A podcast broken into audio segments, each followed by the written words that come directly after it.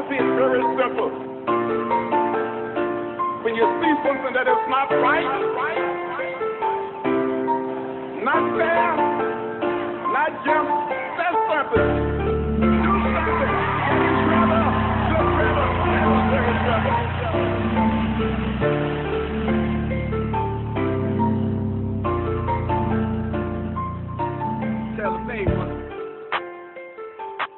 Welcome back, family, to the EQ. We are here turning up the volume on racial inequality. Everyone, and I do mean everyone, is welcome to this table to have difficult conversations on race. Why is this important? So we can increase kingdom allies to stand alongside those on the front lines of change. It's your boy Skip, and I have with me the fellowship JLR2 and the lovely Ashley. Hey, hey. So let's skip the small talk, pull up a chair, grab a cup of coffee. Let's go. Today we're going to talk about kingdom allies. What is that? Is that a thing, or did we just make that up? That's for sure a thing. Hmm. It's for sure a thing. It has to be a thing. I love that perspective. It has to be a thing. Why does it has have to be a thing? It has to be a thing. It has to be the mantle that Christians wear. It has to. Because that's the only way, that's the only way that we will become united as the body of Christ in bridging gaps with this cause in mind. God's idea about this is not the way that the church has handled it, capital C church, over the course of history. So, without a change in perspective from the church, we're not going to see change. Mm. And when we talk about kingdom allies, we're talking about people who are actively working against racism and inequality in the church. Right. As opposed to a person that's just not, doesn't identify themselves as a racist. Hmm. Wow, is there a difference? Yes. I mean, I'm not a racist, but does, Right. does that make me for or against, or does it just put me like in the middle, sort of in this zone of, of safety of non interaction? Yeah, I think there's a massive difference. I think a lot of white Christians will say, no, I'm not racist because A, they don't want to identify where it is in their life, and nobody walks around with hoods on, though in our recent history, they may as well be. But nobody walks around with a white hood on, so they're not going to wear the label of racist now. But to tolerate jokes or to laugh at the generalizations or the gross generalizations that are happening, yeah, that doesn't make you an active racist, but it certainly doesn't qualify you as an anti racist. Hmm. So you can wear that badge of non racist, like, no, it's not me. But if you're not actively taking a stand against it, then it sort of is you by passive compliance, Yeah. right? I mean, what do you guys Yeah, think you're about it? If like if I was hurting and I saw one of my friends not being able to like not standing up for me and just being like, "Oh, well, it doesn't affect me. I'm not the one hurting you." That I'd be so hurt. I'd be like, "But you're still part of the problem because you're not doing anything to fix it. Hmm. You're not standing up for me. You're not there for me when I need you. Therefore, you are part of the problem." So I feel like when the church can just sit there and be like, "Well, we're not doing it. We're talking against it because we all love each other and it's not happening in church. We're ignoring a bigger problem and we aren't being kingdom allies. We're being a stagnant kingdom that can't grow." Oh, You know, of the way you mentioned passive complicity. maybe? I mean, my mind goes to kind of the schoolyard, and there's a bunch of kids around, and there's like this one guy that's a bully, and he's bullying, let's say, this little kid that's smaller than him. And, you know, in different movies or shows, there's someone who stands up, right, usually after a while, and says, hey, stop it Yeah, the hero, right? the hero. Right. Um, and I think that that's really the goal. The goal is to be people who stand up in situations where people are put down, bullied, people, or you know, hurt, right? Um, and obviously, uh, um, it's important. You know, I think a lot of times we find ourselves sitting on the background as the kids that watch it. But I mean, hopefully, over time, we develop into people who are active instead of watching them. This is what I love about about what you're saying, JL, and about what you said, Rachel Rose, because I think it's easy if you watch injustice happen in front of you to stand up for it mm-hmm. in most other circumstances, but not with racism. So why is it that the church does such a poor job of defending this topic specifically? So like you watch, you know, you see, oh, like little old lady walking across the street and some burglar comes up behind and takes her purse and run and people are like, that's unjust. We got to defend that. We got to go vindicate this sweet old lady that was walking down the street that was just robbed. But so we can we would take action on that. Mm-hmm. And so I'm curious why people wouldn't do that or what is it that prevents people from defending this cause, do you think? I think it's because you start with the classification of you are white, hmm. and if you are not an anti racist, you're part of the problem. Hmm. So when you start a conversation with it's you, there's no distinction between bully or non bully or burglar or hero coming to save the day. It's like, well, I can't tell who you are until you take some action. Until you take some action, you could be the enemy. And I don't think people like that self identity as being part of the problem. It weighs on them emotionally. And if that's how you lead the conversation, mm. then I think that you actually lose people off jump mm. as opposed to, okay, let me welcome you into what it is my experiences are.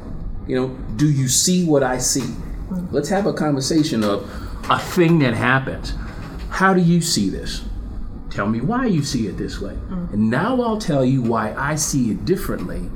And it's my hope that the church will have enough compassion back to your, you know, well, are you an ally of God? If you're an ally of God, then you're going to have compassion mm. towards another for no other reason because I'm supposed to love. Right. So love allows you to sit still long enough and get over yourself. Right. Mm-hmm. I'm just Yeah, curious. and I I would also just note that I brought it back to like the school ground because I think even in you get your own money stolen as a kid? No, you I get your lunch money? Because you No, keep going back. I just want to know. I mean, But- we're among friends. I do remember a situation Don't you think? For sure. um, I was in high school and I remember uh, this was up in Maine and a girl was Somebody about in Maine took was- your lunch money? No, why does put the on my name? Because you keep. I think it's PTSD. No, no, no. You sure? But there was a moment. There was a moment where this girl was kind of standing up for the Christian faith. I did have a moment, something like A this. girl took your lunch money? No. oh God. JL got beat up by a girl. You guys just like start rumors over here. But Oh. um, basically, she was stood up in class for a Christian faith, and I wasn't a part of the class. I was in the back doing something for the math team. And I remember in that moment, like, Math. Sorry, Yeah, you lost me at the math team. Go ahead, okay. come back. but in that moment, the whole class jumped on her. You know, because of she was saying something because she was Christian. Like literally, it was like a movie. They jumped on her, and they're like, Physically? people. were- No. You just said literally, so I need well, clarification. you know, verbally. Okay, thank JL, you. do you need someone to stand up for you right now? Yeah, like what is going on here? Are you okay? He's like being bullies bullied. here, but Yeah. listen, I will not relent. But anyway, Oh gosh. anyways, I am now a self-identified JL ally. yeah. But um, Ouch. essentially in that moment i didn't stand up for it i was a christian at that point in time and i just watched as this single person was just like ganged up on Okay. you know by everyone in this class and i'll never forget that i'll never forget that moment i'll never forget like the lack of courage for myself at that moment. And i say that only because i think even as we talk about kingdom allies and we talk about you know people possibly becoming the problem or whatnot there's a growth aspect to even someone let's say the point of the grandma. There's a lot of people who wouldn't have you know the confidence to even engage in that. Like so uh, like a grandma they just be like oh well, I, I can't really help. I can't do it. And i think that it does take some general development more than just well you should do x y z. I think there's a lot of growth and i don't want to discount that aspect of growth maturity when it comes to being someone who actively kind of stands up for people actively seeks out injustice. You know that is um a very mature thing. And like people may there may be more than just you know uh, I I don't agree with this cause that they don't you know take that very bold, courageous step. So, how did you feel like knowing that you didn't stand up for that girl, knowing that you agreed with that girl, Mm-hmm. Yes. and you watched idly by? Yes. How did you like what were can you can you bring back any of those emotions of what you felt? Cuz I'm curious because if Christians can resonate with the emotions that you felt for the not defending your faith, if that's something that we Christians could be on the alert for in ourselves to see it rise up and and circumstantially if it will rise up in one case or another that could be a good qualifier if you've got some racism in you that needs to be addressed. Why don't you feel that way maybe when you watch injustice happen to people of color versus why you would when somebody's attacking something that you agree with does that make sense is that a good question to ask i don't even know Yeah. Sure. Yeah, and I think that it's self-interest. You're you think about how people are going to look at you. Are you going to be, you know, the target of, you know, this vitriol or challenge or mistreatment? The association, associations, and um, uh, I think that I think that's a very natural, normal thing, and I'm not saying that that's right, but I'm saying that's a growth thing. I mean, I, like you have to come to a point where, you know, that shame, that like possibility of difficulty, you know, um, is something that is not as important as standing up for justice or standing, you know, behind people or supporting, you know, something that's right. And I think that is that's a big step. I'm not going to say that that's not a small thing. Yeah, I agree with you, JL. You know, going back to your, I got my lunch money stolen by this little girl that beat me up. so much for that so the- JL yeah, so- allyship there skip you know, It's a process. It's Yeah, a it- it- process. it- tables turn on you. There it's it's a process. You know, pray for me. yeah repentance The the issue is what's at stake for you personally. right right? So the bully and the hero, the hero steps in pretty much knowing that he can take the bully out, right? So there's not a lot to lose in that game, or if there is, he's weighed the cost. He's counted the cost and he's just like, I'm going in. Whatever happens, happens. And that's a huge step for people. And I've had conversations with uh, folks that I would love to bring to the EQ. And the first thing that they say is, I can't go public. I can't put this this out because I'm a part of this ministry or this particular agency or organization. And once my opinion's out there, you can't take it back. Mm-hmm. And so I think to a large extent, we have our friends and neighbors within our community of faith that don't want to go on record as having some of the opinions that they do in fear that they would lose position. And again, I'll go back to are you a non racist or an anti racist? Or are you a part of the problem? I think that turns off a lot of people. Well, I'm a part of the problem because I'm not doing anything. And to JL's point, the injustices can be invisible. So it's really kind of get it's really hard to kind of get behind something that you don't see Right. in your everyday life. True. Right? So the hero gets to see the bully and the victim. right In this situation, you don't always get to see those elements presented to you except if they're on a newsreel. Yeah. And then by that time, it's already distorted. The media already has their slant to it. But day in, day out, do you see effects of wealth gaps and social and economic injustice to where you can say, that's just wrong? unless there's proximity. Mm-hmm. Because with proximity comes care and concern and a visibility that you don't get if I weren't around this table with you guys, if I wasn't having this conversation, if my friend group wasn't diverse, if I didn't have different voices feeding my social platforms, if I didn't expose myself to information that's different than perhaps what it would have been before Ahmaud Arbery, then you don't see it, so it doesn't exist. It, it does exist when there's proximity. Proximity breeds relationship, relationship breeds care and loyalty. So the and the church isn't always that good at it because one of the most divided hours of the week is Sunday morning. Preach, girl. But there are other places in our lives that we can invest ourselves to mm-hmm. find people that don't look like or act like or surround themselves with like us selves. Yeah. If that makes any sense at all. It, it's not easy. It's not easy putting yourself out there and saying I'm standing up for something. I think a lot of people can relate to like when this past summer when everything was going on and Black Lives Matter was really prevalent in the media. If you stood up for that, you got a lot of pushback. You probably lost friends. You maybe even cut ties with family members. It's not easy, but I think at the end of the day, you have to realize like I am doing what God has called me to do, which is speak up for those who are being oppressed.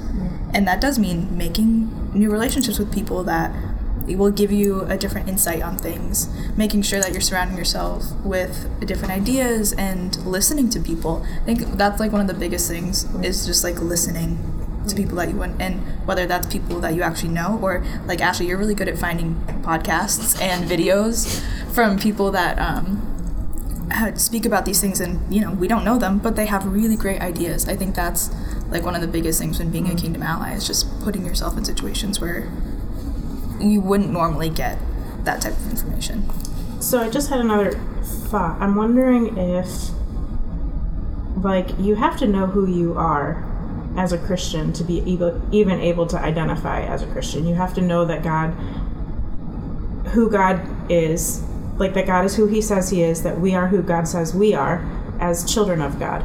And I'm wondering how much identity is involved here. Like, to be a kingdom ally, does it come back to like knowing what's real like what what god defines as like It's a huge point, and and I kind of know where you're going you with that. don't have that solid ground underneath you to Yeah. know like whose opinion actually matters about you and if you're seeking to please the audience of one because at the end of our lives we're standing by ourselves before the father and he's given us x y and z did we what did we do with it you know, I think that's a double a double-edged sword, though. You know, understanding your identity, your kingdom purpose, your eternal destiny. You know, I think people within the body of Christ would say, well, the temporal isn't the thing that's important; it's the mm-hmm. eternal. And when Christ came, we got it mixed up upside down and backwards. We thought, hey, he's coming, he's going to free us from Roman oppression, mm-hmm. but that wasn't what he that wasn't his agenda. Right. And so it's kind of easy to just say, hey, you know what? This life is what it is. Let's take a step back, understanding what our eternal destiny is, and then just be a part of that ethereal love that we'll experience in the by and by. But that doesn't weigh equally against when I was in prison, did you feed me? When I was naked, did you clothe me? When I was hungry, did you feed me? So there's this awareness that the body of Christ should have with regards to its proximity mm-hmm. of the things in their in our circles to be a causal factor in righting wrongs. Mm-hmm. We just can't live and just simply say, well, that doesn't affect me, so I'm okay with it. Right. I think blindly, though, too many people do that. Yeah, you know why? Because well, I don't know anybody in prison. Um, I didn't know anybody that was naked, and you know, I occasionally contribute to the food pantry, so I'm all set. We take things so literally. It's just like, okay, well, as long as I'm involved in prison ministry, Right. then I'm good. If I'm, you know, given to a food pantry, or if I give clothes to Planet the Planet box, right? Planet Oh, Aid, Planet- yeah, yeah, right? yeah. The, the yellow box. As long as I'm throwing my old, you know, Gucci suits in there, then I'm fine. it's like, well, what what about everything else that's going on? True. We want to help in ways that are easy for us. Yeah. That We don't- cost us It nothing. doesn't, Yeah. it doesn't cost you anything. Doesn't cost right? anything. There's that, but also I think that Did you just discount that point? There's- like, there's just that, but there's something else. there's that, but I think there is something else. I There's a think but. that There's always a but. there's a growth. I think it's a growth process. I That's think true. you don't start out being the hero. Like on. you start out watching, you know, something happening, and then maybe before that guy's a hero, he's talking to the kid like, "Are you okay?" You know, um, maybe he's like trying Joel. to teach her. I think that there's definitely different steps that people can grow and become the hero because it's a process again. My That's man. a big I step. love right. that. right? That's and right. so I think eventually How long did it take for that guy to come alongside and tell that girl stop beating you up? How many times did you get beaten up with this guy watching? guy. I know, right? You It's just- defended Until your one cause. day he He's took like, JL "Enough aside. is He was just like, "Hey, bro." He's dude, like, you know what? let me let me dab your eye real quick because you're like she really got you." No, but uh, Get in the corner. But yeah, like I think little s- there's little steps, and when I even think about this kind of example, you know, different people have, like we've talked. I think Ash just talked about a journey for her. Learning was the first step, learning, and then Yeah. having friends was another step. You know, and beginning to understand what's actually going on. Um, but I do agree, like when you think about it, and this group of kids, I think it's also important to get, if I'm utilizing this illustration, is that maybe there's 20 kids and one out of 20 it's one out of 20 that stands out right? And um, he risks you know his life and limb because the bullet's bigger than him as well. And so he's kind of taking on you know some of that punishment possibly or at least taking that risk. Um, it doesn't even have to be everybody you know? I, and what i'm getting at is like you know, take your journey, take your steps, whatever steps that that needs to be. You don't feel like you have to be the hero. That's a lot of pressure. Like feeling like you have to be doing all the stuff that maybe you're not even there yet. Um, but Do something. yeah, take Do your something. Go Take the first step. process. Yeah, take the first step. Take the first step. And um, that's good. I think God honors that. I'll be honest. Like, I think God honors the steps toward it. I mean, I think about the prayer of the the sinner where he's like, God forgive me because I'm a sinner, which is like literally the first step. Like, I don't know if you've done all these terrible things, sinner. Like the very step is like just praying, Hey, I I did something wrong, you know. And I think God honors every single step um, that you take, um, and He'll grow it. He'll grow whatever seed you, whatever you offer Him, you know, in terms of service, in terms of being that person. Like He'll grow it in you uh, because He's good. Mm. Yeah.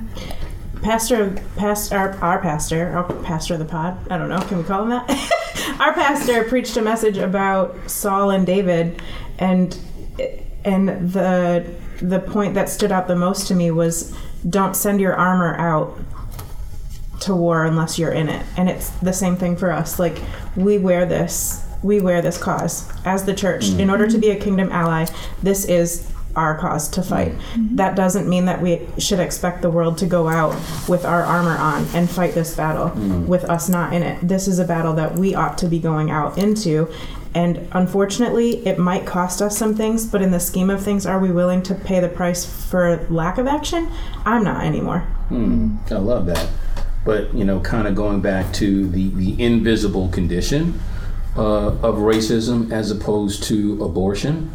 It's like I mean, there's a visible outcome to abortion, and it's easy to talk about in terms of right and wrong because, hey, any clinic that conducts business in that way, there are statistics to suggest that this is something that's actively occurring.